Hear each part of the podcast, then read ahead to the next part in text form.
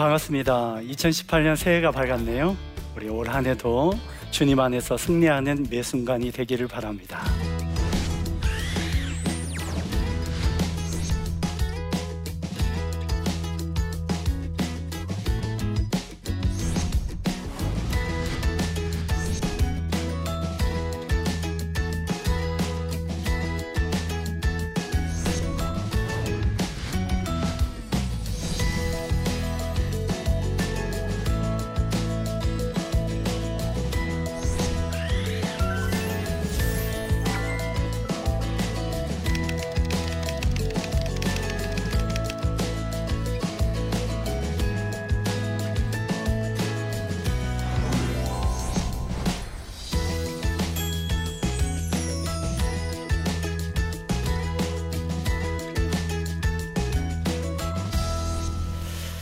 우리 주에 의외로 많은 아이들이 힘들어하는 아이들이 있습니다.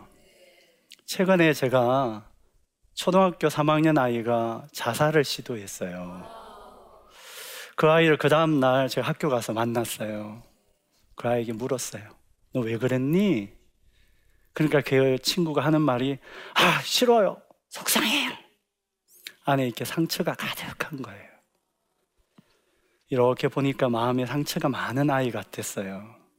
그동안 살아오느라 얼마나 힘들었니? 애썼다. 그러니까 그 친구가 자기 이야기를 해요. 그 친구는 3년 전에 탈북한 아이예요. 한국으로 들어왔지만 생활하는 것이 쉽지가 않았어요. 그래서 너무너무 힘들게 버텨오는 그 과정에서 학교도 적응이 안 되고 아빠는 일하느라 집에 들어올 적이 별로 없고 엄마는 늦게 들어오는 아이였어요. 그 아이랑 이렇게 이야기하면서 참 마음이 아프면서 이 아이를 어떻게 도울까 생각해서 상담도 도와주고 또는 지역에서 도움의 손길들을 연결했어요. 마침 그 옆동에 어떤 아주머님이 이 아이를 맡기로 결정을 하셨어요. 학교 갔다가 오면 이 아이를 돌보고 저녁 9시가 되면 엄마가 오면 집으로 보내는 과정을 하게 됐어요. 아이는 한 두 달 지나서 많이 안정이 됐어요. 그런데 엄마가 너무 늦게 오는 게 마음이 쓰여서 그 엄마를 도와주기 위해서 제 일자리를 알아봐 줬어요. 마침 학교에서 급식실에서 일하는 조리원을 모집한다 해서 그 아이와 그 엄마를 연결해서 일을 하도록 도와준 경험이 있습니다. 우리 주위에 이와 같이 많이 힘들어하는 아이들이 있습니다. 그런 아이들 바라볼 때마다 얼마나 힘들까, 얼마나 그 아이가 이 세상을 살아가는 게 버거울까라는 생각을 하게 됐습니다. 이 일을 하게 된 저 나름대로의 저의 스토리가 있죠.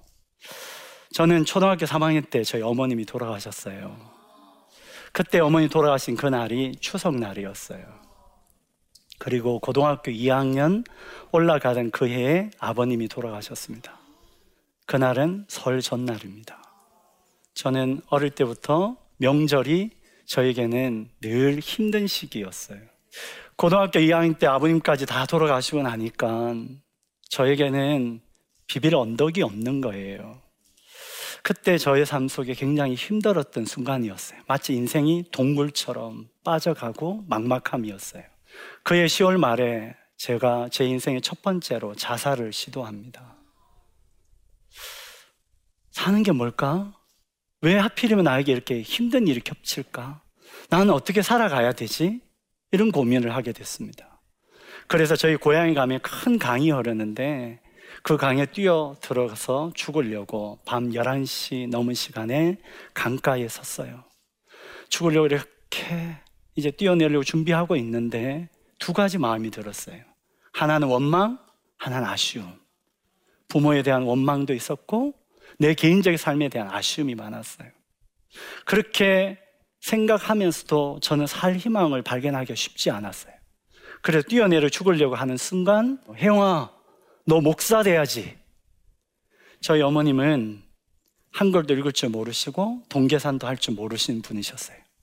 그 시골에서 농사만 지으시면서 유일한 낙은 교회 가는 것이었어요. 그러면서 교회 무릎을 꿇고 기도하는 첫 마디가 하나님, 우리 혜영이 목사 되게 해주세요. 어릴 때부터 어머님은 제가 목사 되는 게 꿈이셨어요.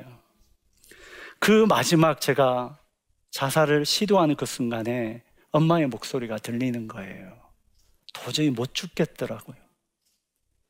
그렇게 저는 다시 자취방으로 와서 멍하니 3일을 하늘만 바라보고 있다가 4일 만에 학교를 갔어요. 마침 학교를 갔는데 학교에서 선생님이 부르시는 거예요. 혜영아, 어떤 분이 찾아와서 너 밀린 등록금이랑 내가 졸업할 때까지 모든 등록금을 누가 내고 가셨다는 거예요. 누구지? 근데 이름은 안 밝히고 가신 거예요. 누굴까 하고 저는 일 갔다가 저녁에 집에 들어왔는데 또 주인 아주머님이 불러요. 총각, 오늘 낮에 어떤 분이 찾아와서 총각 밀린 방세랑 그리고 졸업할 때까지 모든 방세를 내고 갔다는 거야. 그런데 대충 기억해 보니까 저희 교회 제가 담임했던 선생님이셨어요. 그 다음날 저는 학교가 끝나자마자 그 집사님에게 쫓아갔어요. 너무 힘들었는데 집사님 때문에 살아갈 용기를 얻었다고. 제가 어른이 되면 꼭 집사님 은혜 꼭 갚겠다고. 그러자 그분이 저를 이렇게 보시면서 혜영아, 물은 위에서부터 아래로 흐르는 거야. 나에게 갚으려고 하지 말고 너도 너처럼 힘든 사람 도와주며 살아. 그랬어요. 37년이 지난 이 순간도 저는 늘 빚진 마음으로 살아가고 있습니다. 그렇게 제 주위에 힘들어하는 청소년들을 만나게 되고 그들이 마지막 극단적 선택을 하지 않도록 돕는 일을 하고 있습니다. 사람은 삶을 살다 보면 삶을 포기하고 싶은 유혹을 누구든지 느낍니다. 여러분, 다 사람 삶이 힘듭니다. 그래도 우리가 살아가는 것은 살아가야 될 이유가 있고 누군가 내 손을 붙잡아 줄 단 한 사람이 있기에 우린 살아내는 것이지요. 그런데 우리 주위에 많은 아이들이 살아갈 힘조차 없이 버티는 우리 아이들이 있습니다. 오늘 청소년 통계에 보면 전체 학생의 25%가 우울증에 시달리고 있고 그 중에 학생들 중에 12%가 자살을 생각하고 있고 그 중에 2.4%가 자살을 시도하는 아이들입니다. 그만큼 우리의 청소년들이 위기에 있고 아파하고 있습니다.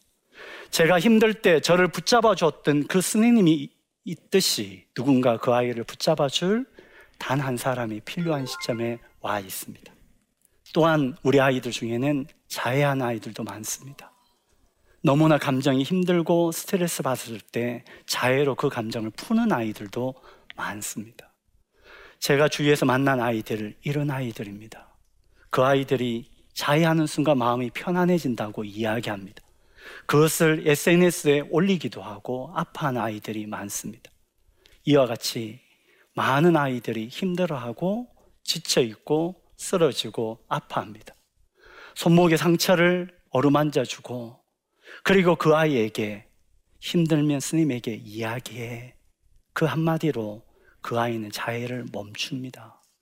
우리가 만난 아이들은 그 힘들 때 붙잡아 줄 단 한 사람을 찾고 있는지도 모르겠습니다. 손으로 몸에 난 상처를 감싸고 눈과 귀는 마음의 상처에 집중할 수 있다면 그 아이는 그런 선택과 또는 상처의 속에 살지는 않을 거라고 저는 생각됩니다. 그래서 우리 주위에 많은 아이들이 힘들어하고 지쳐있고 쓰러져 갈 때 우리는 그 아이들을 어떻게 바라봐야 될까요? 가끔 제가 만난 아이들 중에 그런 이야기를 합니다. 목사님은 어떨 때 그 힘든 시기를 잘 버티셨냐고. 그때 제가 그렇게 이야기합니다. 예, 인생은 누구라도 힘들 때가 있단다. 인생은 제가 만났던 고2 때의 저의 삶은 마치 동굴처럼 막막했습니다. 근데 살아보니까 인생은 동굴이 아니라 터널이었습니다. 시작이 있으면 끝이 있다는 거죠. 누구라도 힘들 때가 있고, 누구라도 그 힘든 시기를 지나가고 있다는 것입니다. 저희 집은 매주 주일날 저녁이 되면 온 가족이 모여서 가족 회의를 합니다. 한 주 동안 어떻게 지냈는지 또 한 주 동안 어떻게 살아갈지를 같이 나누는 시간을 갖습니다. 기억나는 것은 제 딸이 아홉 살 때였습니다. 그때 저의 삶 속에 굉장히 힘든 시기였어요. 그때 우리 가족 모임 속에 제가 힘든 이야기를 하게 됐어요. 그리고 눈물도 보였죠. 그러자 저희 딸, 아홉 살짜리 딸이 저에게 와서 아빠, 그래도 힘내 하고 저를 안아줬어요. 그 순간을 잊어본 적이 없습니다. 누구라도 힘들 때가 있다는 것이지요. 그것이 이 힘든 시기를 살아가는 우리 모두 또는 더 깊이 우리 청소년들의 힘든 시기를 지나가는 그 아이들에게 굉장히 큰 위로가 되지 않을까 생각됩니다. 우리 아이들은 마냥 걱정 없이 사는 것 같지만 하나의 하나의 들여다보면 다 힘든 시기를 보내고 있습니다. 그럴 때마다 우리가 그 아이들에게 들려주어야 될 내용은 누구라도 힘들 때가 있단다. 라는 내용입니다. 뿐만 아니라 혼자 고민하지 않기를 바라고 있습니다. 세상은 혼자 사는 것이 아니라 함께 살아가는 것입니다. 신영복 스님의 담론이라는 책에 보면 이런 내용이 있습니다. 한 사람이 비를 맞고 있다. 그 사람을 사랑하고 그 사람을 돕는 방법은 그 사람 옆에서 우산을 씌워주는 것이 아니라 함께 그 비를 맞는 것이라고 했습니다. 이것을 심리학적으로 상담적 용어로 풀어보면 공감이라고 할 수 있습니다. 오늘날 우리 아이들이 원하는, 우리 위기에 있는 청소년들이 원하는 것은 공감을 원합니다. 함께 아파해주고, 함께 울어주고, 함께 마음을 나눌 사람을 찾는 것이지요. 제가 초등학교 3학년 때 저희 어머님이 돌아가셨을 때 저희 교인들과 친척들이 저를 위로한다고 하신 말씀이 뭐냐면 혜영아 엄마 좋은 데 갔으니까 천국 갔으니까 울지 마라고 하셨어요. 저는 장래 내내 울 수가 없었어요. 왜냐하면 내가 울면 우리 엄마 좋은 데 못 갈까 봐. 고등학교 2학년 때 역시 동일하게 아버님 돌아가셨을 때 이제는 저는 고아가 됐습니다. 사는 게 막막했어요. 그때도 동일하게 저를 위로했습니다. 혜영아, 아버지 천국 갔으니까 울지 마. 저는 역시 못 울었습니다. 안 운 게 아니라 울 수가 없었습니다. 그 이후로도 저는 힘든 시기를 많이 경험하면서 울 수가 없었습니다. 왜냐하면 내가 울면 우리 엄마 아빠 좋은데 못 갈까봐 나는 두려움 때문에. 그래서 23살 때 찾아온 병이 있었습니다. 그것이 우울증이었어요. 너무나 힘든 시기를 보낼 때 제가 찾아가서 상담을 받았는데 그 상담해줬던 스님이 저를 진단하기를 슬픔을 억압해서 그렇대요. 그래서 저를 어떻게 도와주시냐면 이렇게 도와주셨어요. 혜영아, 이제 걱정하지 마. 엄마, 아빠 편안하게 잘 계셔. 이제 너는 울어도 괜찮아. 그때 제가 엉엉 울면서 제 안에 있는 깊은 상처를 치유받았던 경험이 있습니다. 오늘날 우리의 아이들이 또 위기에 있는 청소년들이 함께 울어줄 사람을 찾고 있습니다. 아무 말, 특별한 말 하지 않아도 그 옆에서 손잡고 함께 눈물 흘려줄 수 있는 그 사람을 찾고 있는 것이지요.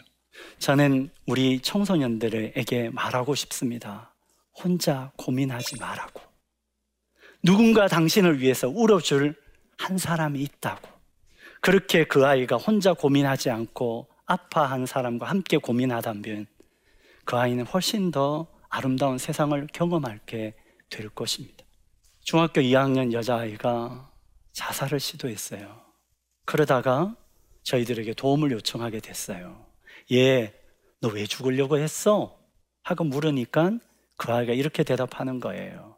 아침에 가방을 메고 학교를 가려고 하는데 뒤에서 엄마가 잔소리를 너무 해대는 거예요. 그 아이의 생각에 다시는 이 집으로 안 돌아오리. 그리고 학교에 와서 수업하는 가운데 친구들도 스님도 별로 자신에게 대해서 관심이 없는 것 같이 느껴진 거예요. 그래서 오전 10시 반에 몰래 빠져나와서 바로 옆이 아파트 단지 옥상에 올라와서 뛰어내려 죽으려고 걸어가고 있었어요. 그때 지나가던 어떤 아주머니가 그 아이를 만나서 세 마디 말로 그 아이를 살려요. 첫 마디로 이렇게 말합니다. 예, 너 참 이쁘게 생겼다? 두 번째로, 그런데 너 얼굴 보니까 너무 힘들어 보여. 세 번째로, 그래도 힘내 하고 어깨를 톡톡 치고 간 거예요. 이 세 마디에 이 아이는 죽음으로 가는 걸음을 멈추고 도움을 요청합니다. 작은 관심이 그 아이를 살렸습니다. 오늘 우리 사회 속에 혼자 고민하는 그 아이에게 다가가 예, 너 힘든 일 없니? 선생님이 또는 아줌마가 뭐 좀 도와줄까?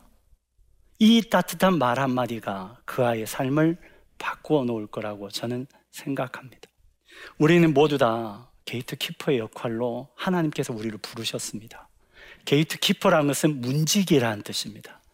마지막 극단적 선택으로 나아가는 그 문을 열려고 문고리를 잡고 있는 그 아이에게 얘, 너의 아픔을 함께 나눌 준비가 되어 있단다. 혹시 내가 도와줄 수 있다면 어떻게 도와줄까? 하고 물어봐 주는 것이지요. 그러다 보면 그 아이는 그 힘든 시기를 이겨낼 수 있는 출발이 될 것 같습니다. 우리 모두 다 이 시대에 아픔에 있는 위기의 청소년들에게 다가가 물어주고 만나주고 같이 울어준다면 그 아이는 새로운 세상의 꿈을 펼쳐갈 수 있을 거라고 생각됩니다. 심리학에 보면 제노비스 신드롬이라는 말이 있습니다.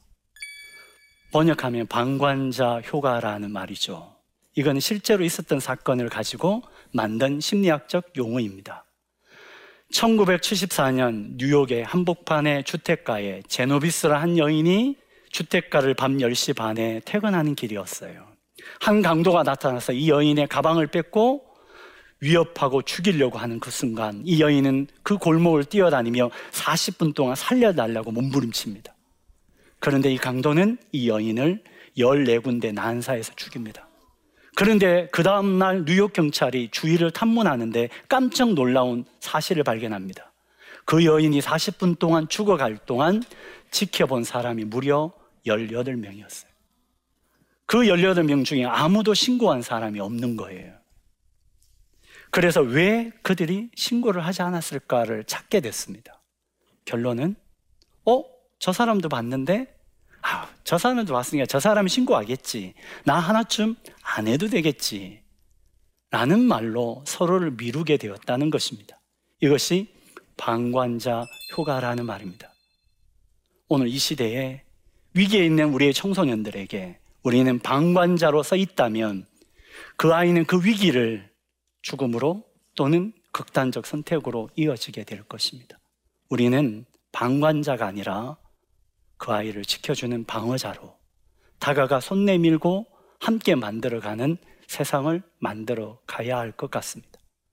우리 주위에 위기의 청소년들이 너무나 많습니다. 그들에게 따뜻한 말 한마디 건네는 자로 함께 살아간다면 그 아이는 세상은 혼자가 아님을 배우게 될 것입니다. 우리 모두 위기에 있는 청소년들을 들여다보며 그 아이들을 아는 것만큼 돌볼 수 있는 출발이 되지 않을까 생각합니다.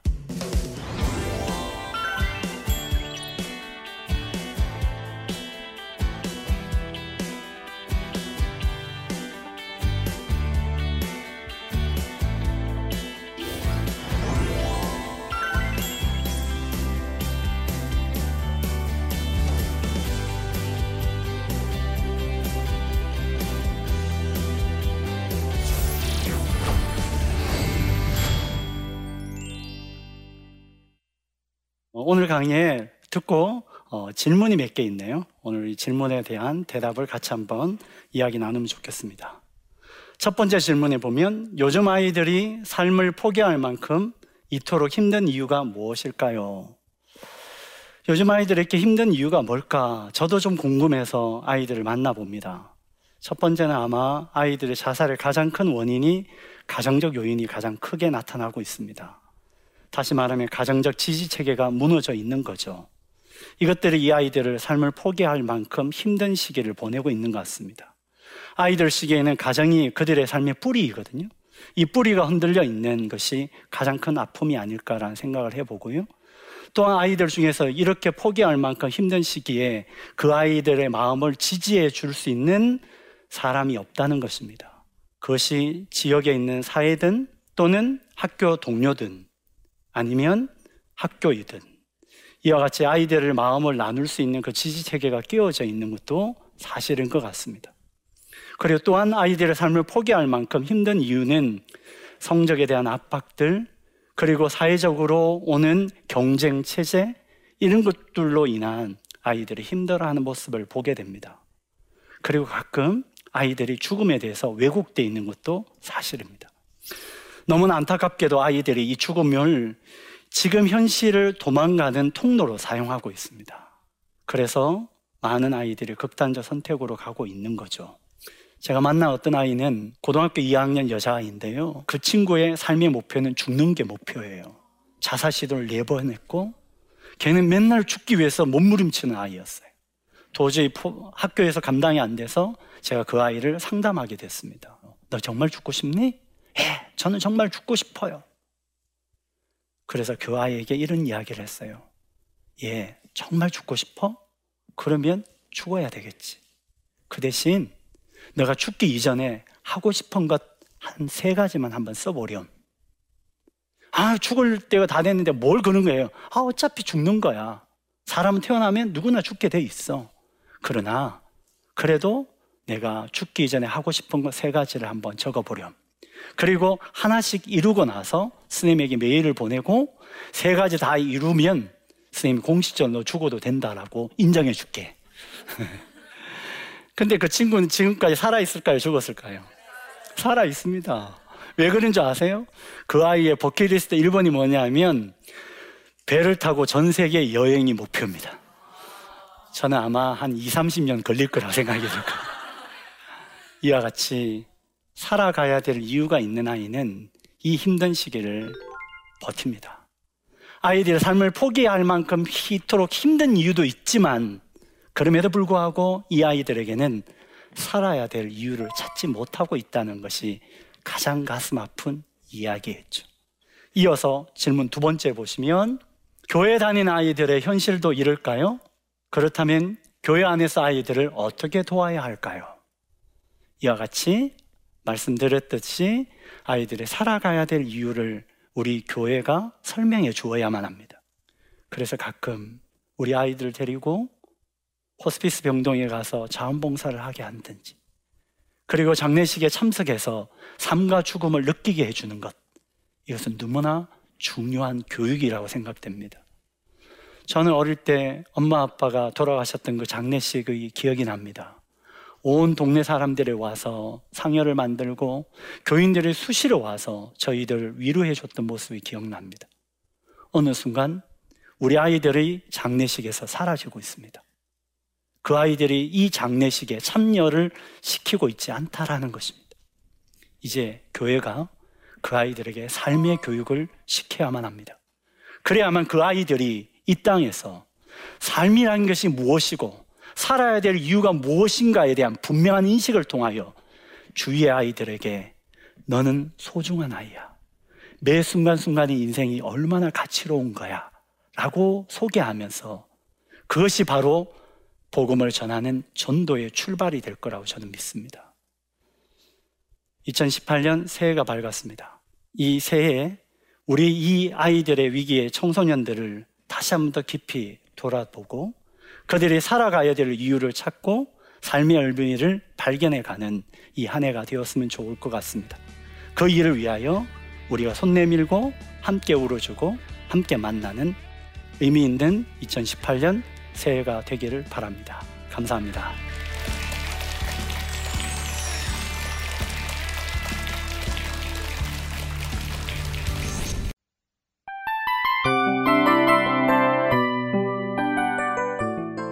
이 프로그램은 청취자 여러분의 소중한 후원으로 제작됩니다.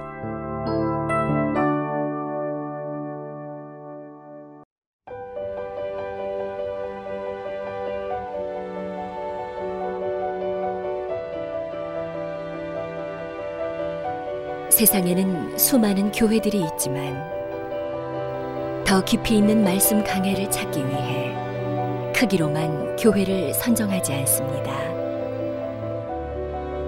보다 좋은 영적 콘텐츠를 더 많이 나누기 위해 방송비를 받지 않습니다. 1년 365일 복음만 전하고 싶어서 우리는 광고를 하지 않습니다.